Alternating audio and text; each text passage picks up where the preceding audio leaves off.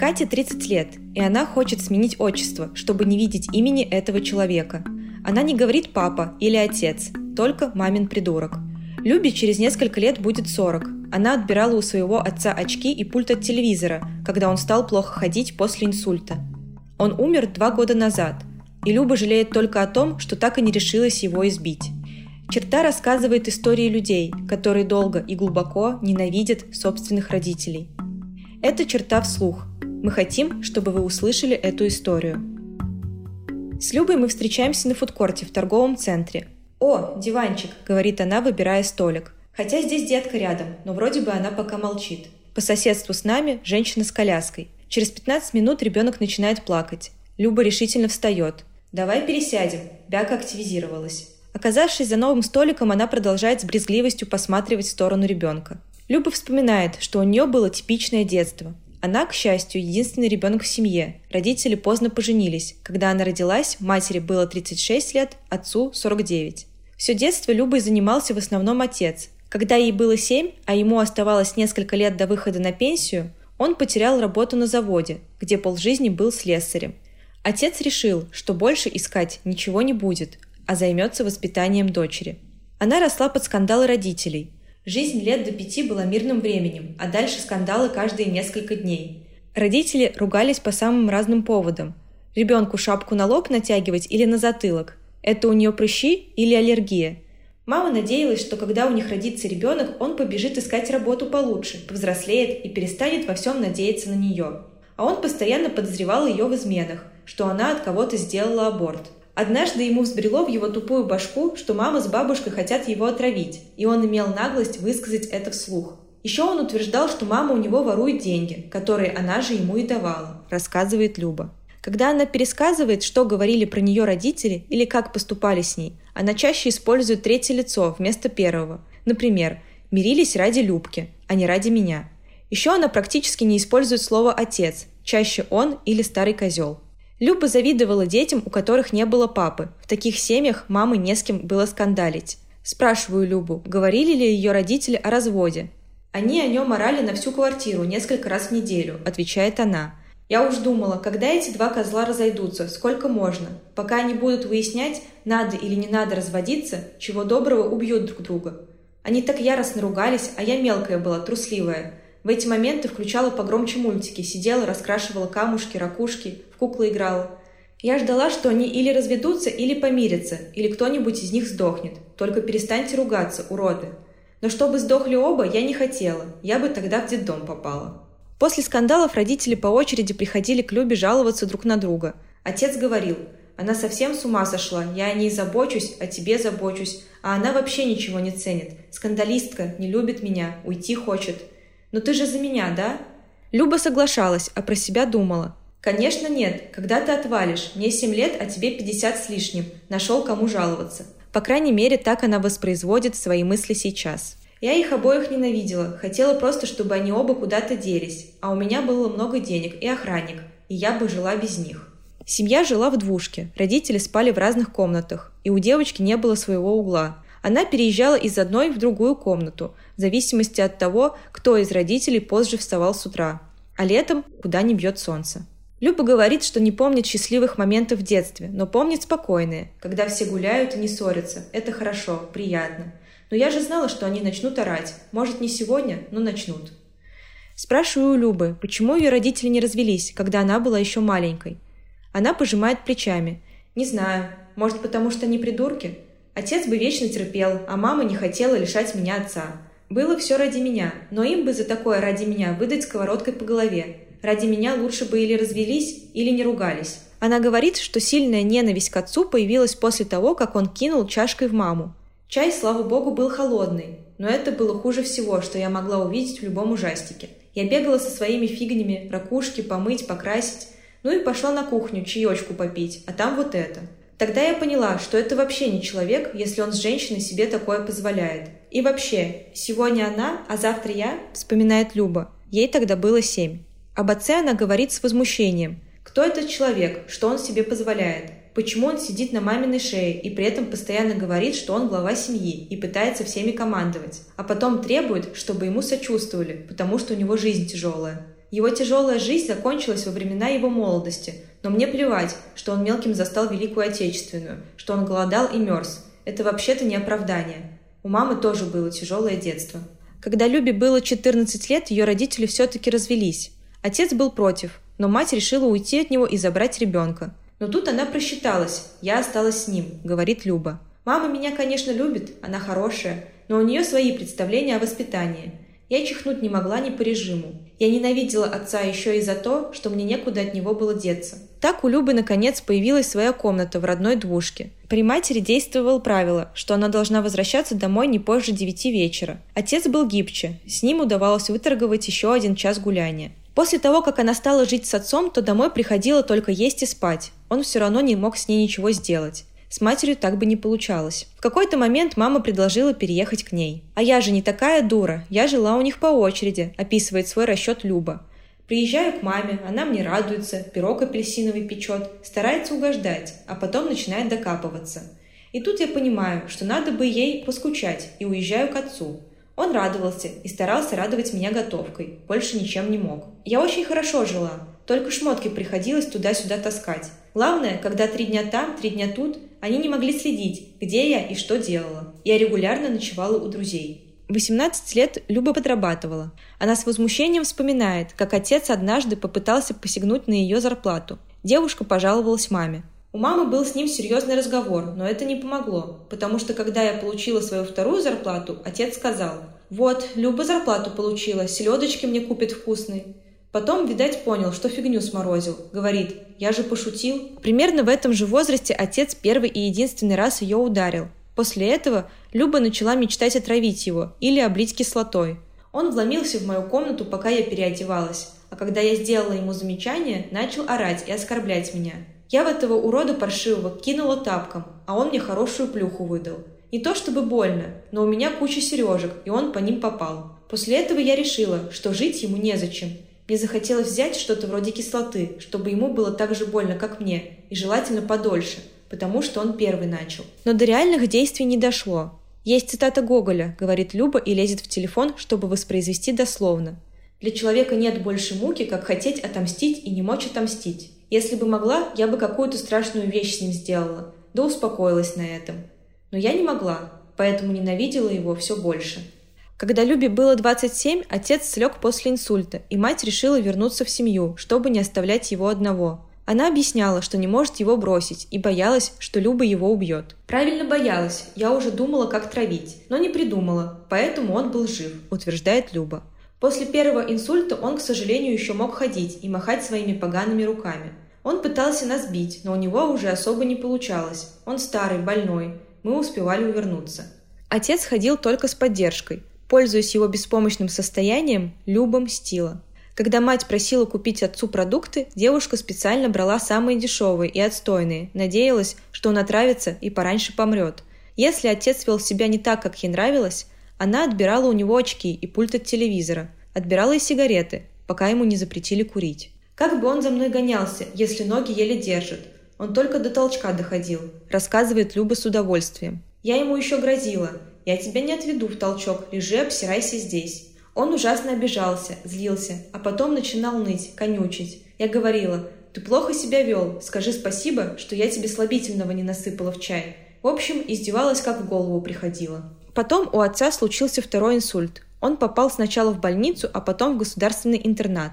Оказавшись там, он сник и уже не проявлял агрессию. Тогда Люба перестала его ненавидеть и начала брезгливенько жалеть. Когда он был в больнице, лежал беспомощным, ненависть сменилась на презрение и раздражение, но сильное. Я уже не хотела его мучить, а просто, чтобы он чувствовал себя полным ничтожеством, чтобы его никто не любил и никто ему не сочувствовал.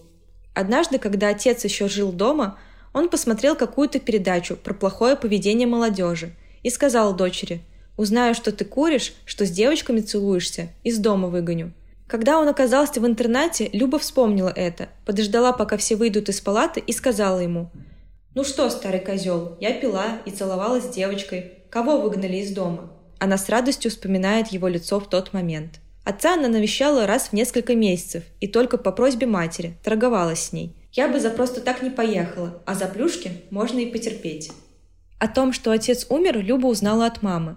Вернулась вечером домой из театра, а мама сидит пришибленная. Люба подумала, хорошо, что сдох. У тебя не было ощущения, что ты о чем-то не договорила с отцом, что-то не сделала?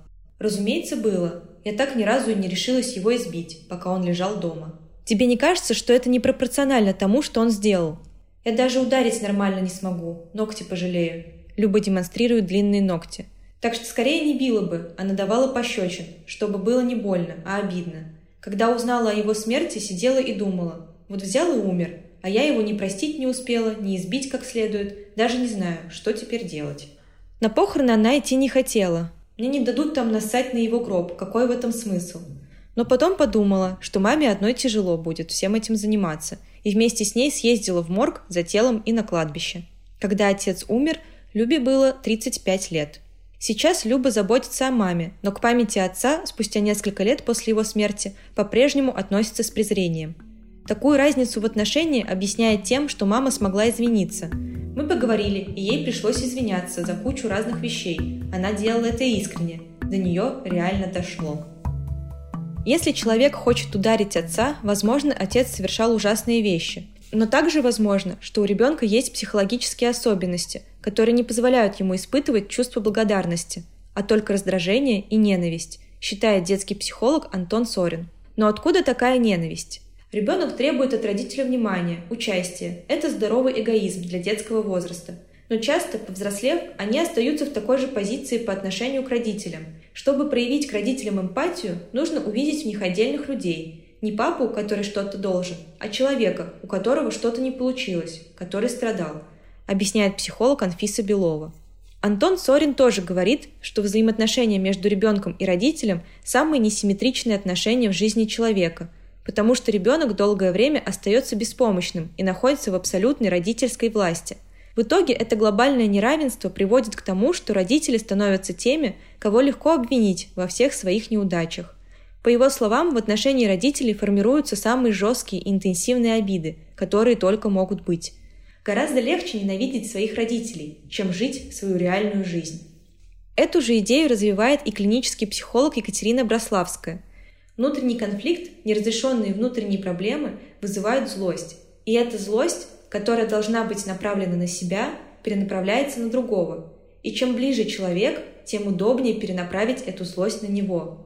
По мнению Брославской, часто причина такой злости на родителей – поздняя сепарация от них. При этом, считает Брославская, не всегда декларируемая ненависть отражает реальную ситуацию и реальные чувства. Взрослые дети часто культивируют ненависть к родителям, как самозащиту – буквально цепляются за нее, стараясь всеми силами убедить себя и собеседников в этой ненависти.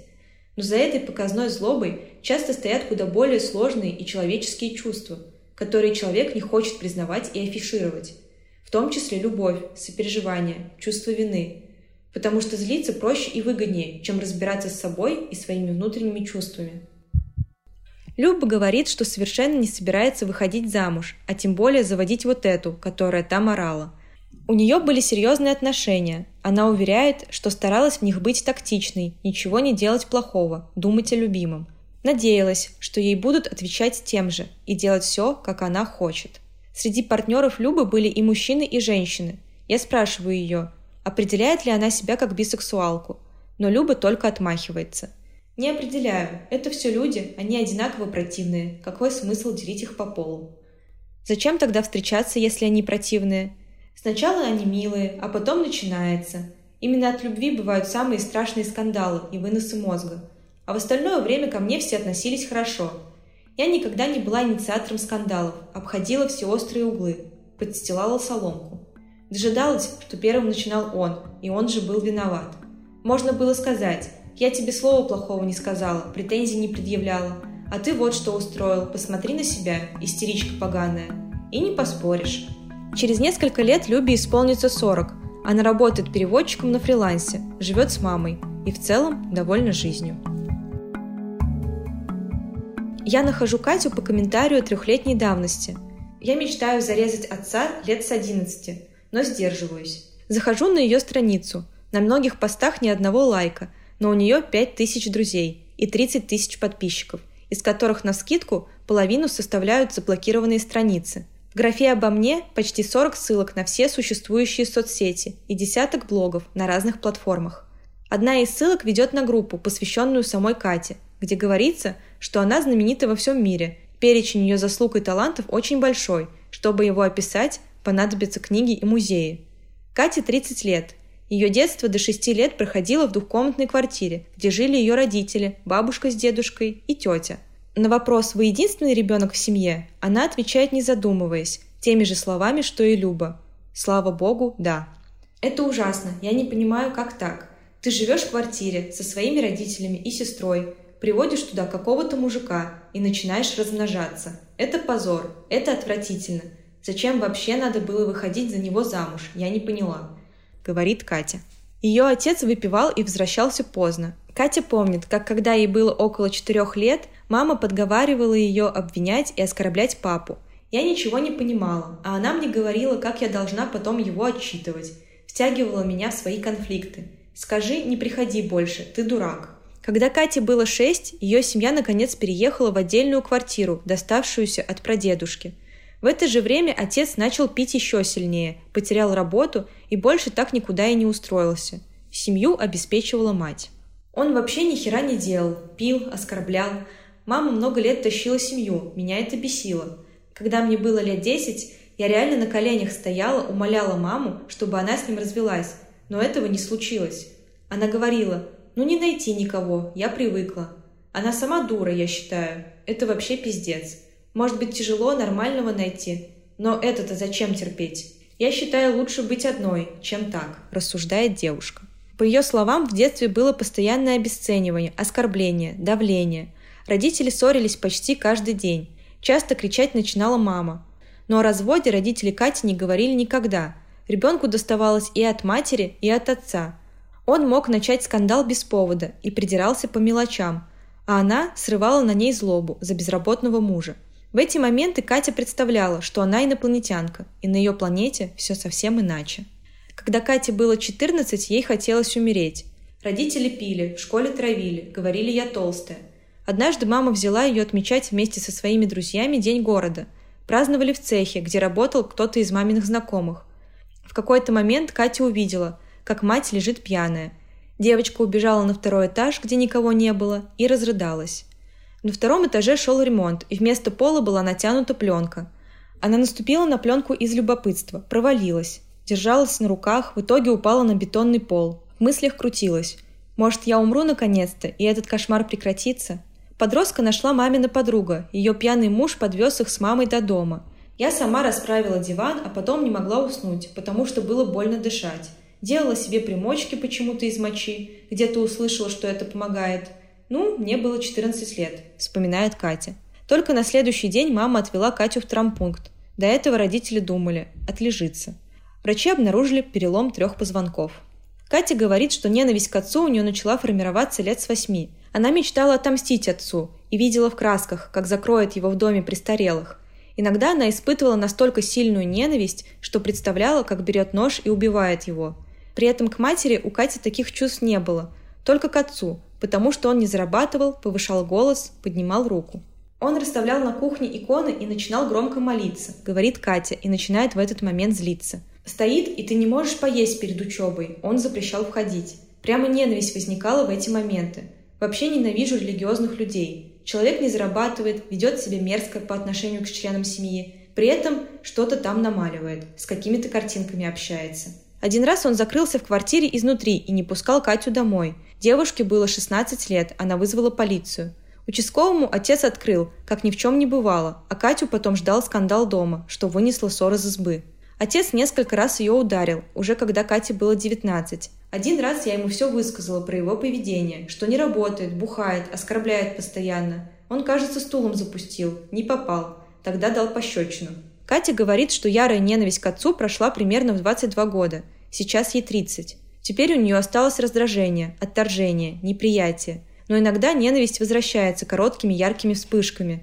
Лет 5-6 назад я от всей души пожелала ему плохого. Представила, как он горит в огне, как я наношу ему ножом удары, на следующий день у него начались сильные проблемы со здоровьем. Начал кровью в туалет ходить. Я испугалась, представила мысленно, что все хорошо. Вы не желаете ему зла? Не хотите отомстить? Нет. Я представляю, какой будет скандал, как перевернется вся привычная жизнь. Маму жалко, кошку и улитку, за которыми он ухаживает, огород, который он растит.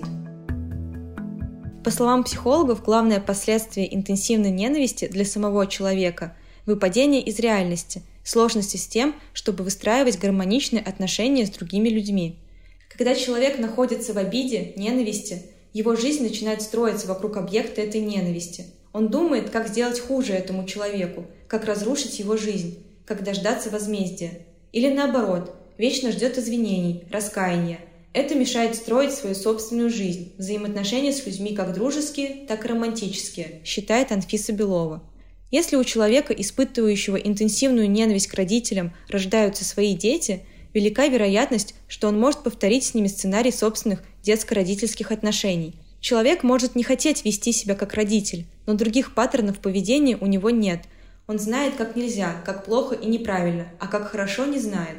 Поэтому автоматически начинает вести себя по сценарию своих родителей. Это вызывает у него еще большее чувство вины и еще большую ненависть к своим родителям, продолжает психолог. Антон Сорин подчеркивает, что главный признак любой психологической проблемы – повторяющиеся события в жизни. Любая непреодоленная, непроработанная ситуация всегда повторяется, так или иначе, явно или неявно. Он считает, что ненависть к отцу можно преодолеть, но не возникает ли вслед за этим конфликтных взаимоотношений с начальником или трудностей во взаимоотношениях с мужем? Какой-то другой человек будет вызывать разочарование, ненависть. С ним могут быть связаны ожидания, которые никогда не оправдаются – объясняет Сорин.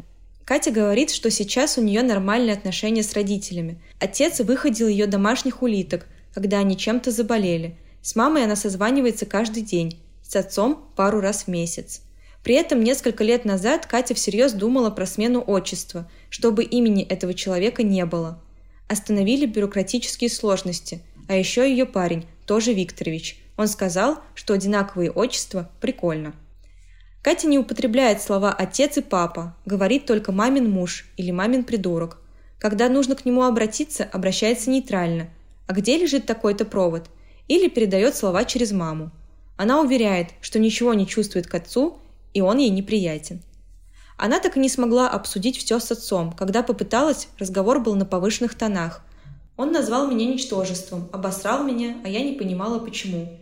Я же не виновата, что родилась. Я же об этом не просила. – говорит девушка.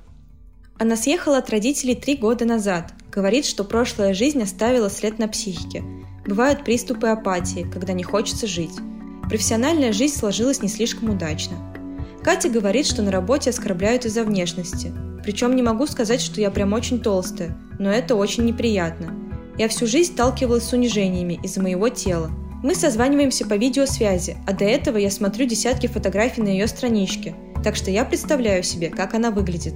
У нее светлые волосы, голубые глаза и никаких видимых проблем с лишним весом. Этот текст для черты написала Мария Семенова. Полную версию материала вы можете прочитать на сайте черта.медиа. Подписывайтесь на наш подкаст и социальные сети и предлагайте истории, которые нам стоит озвучить вслух.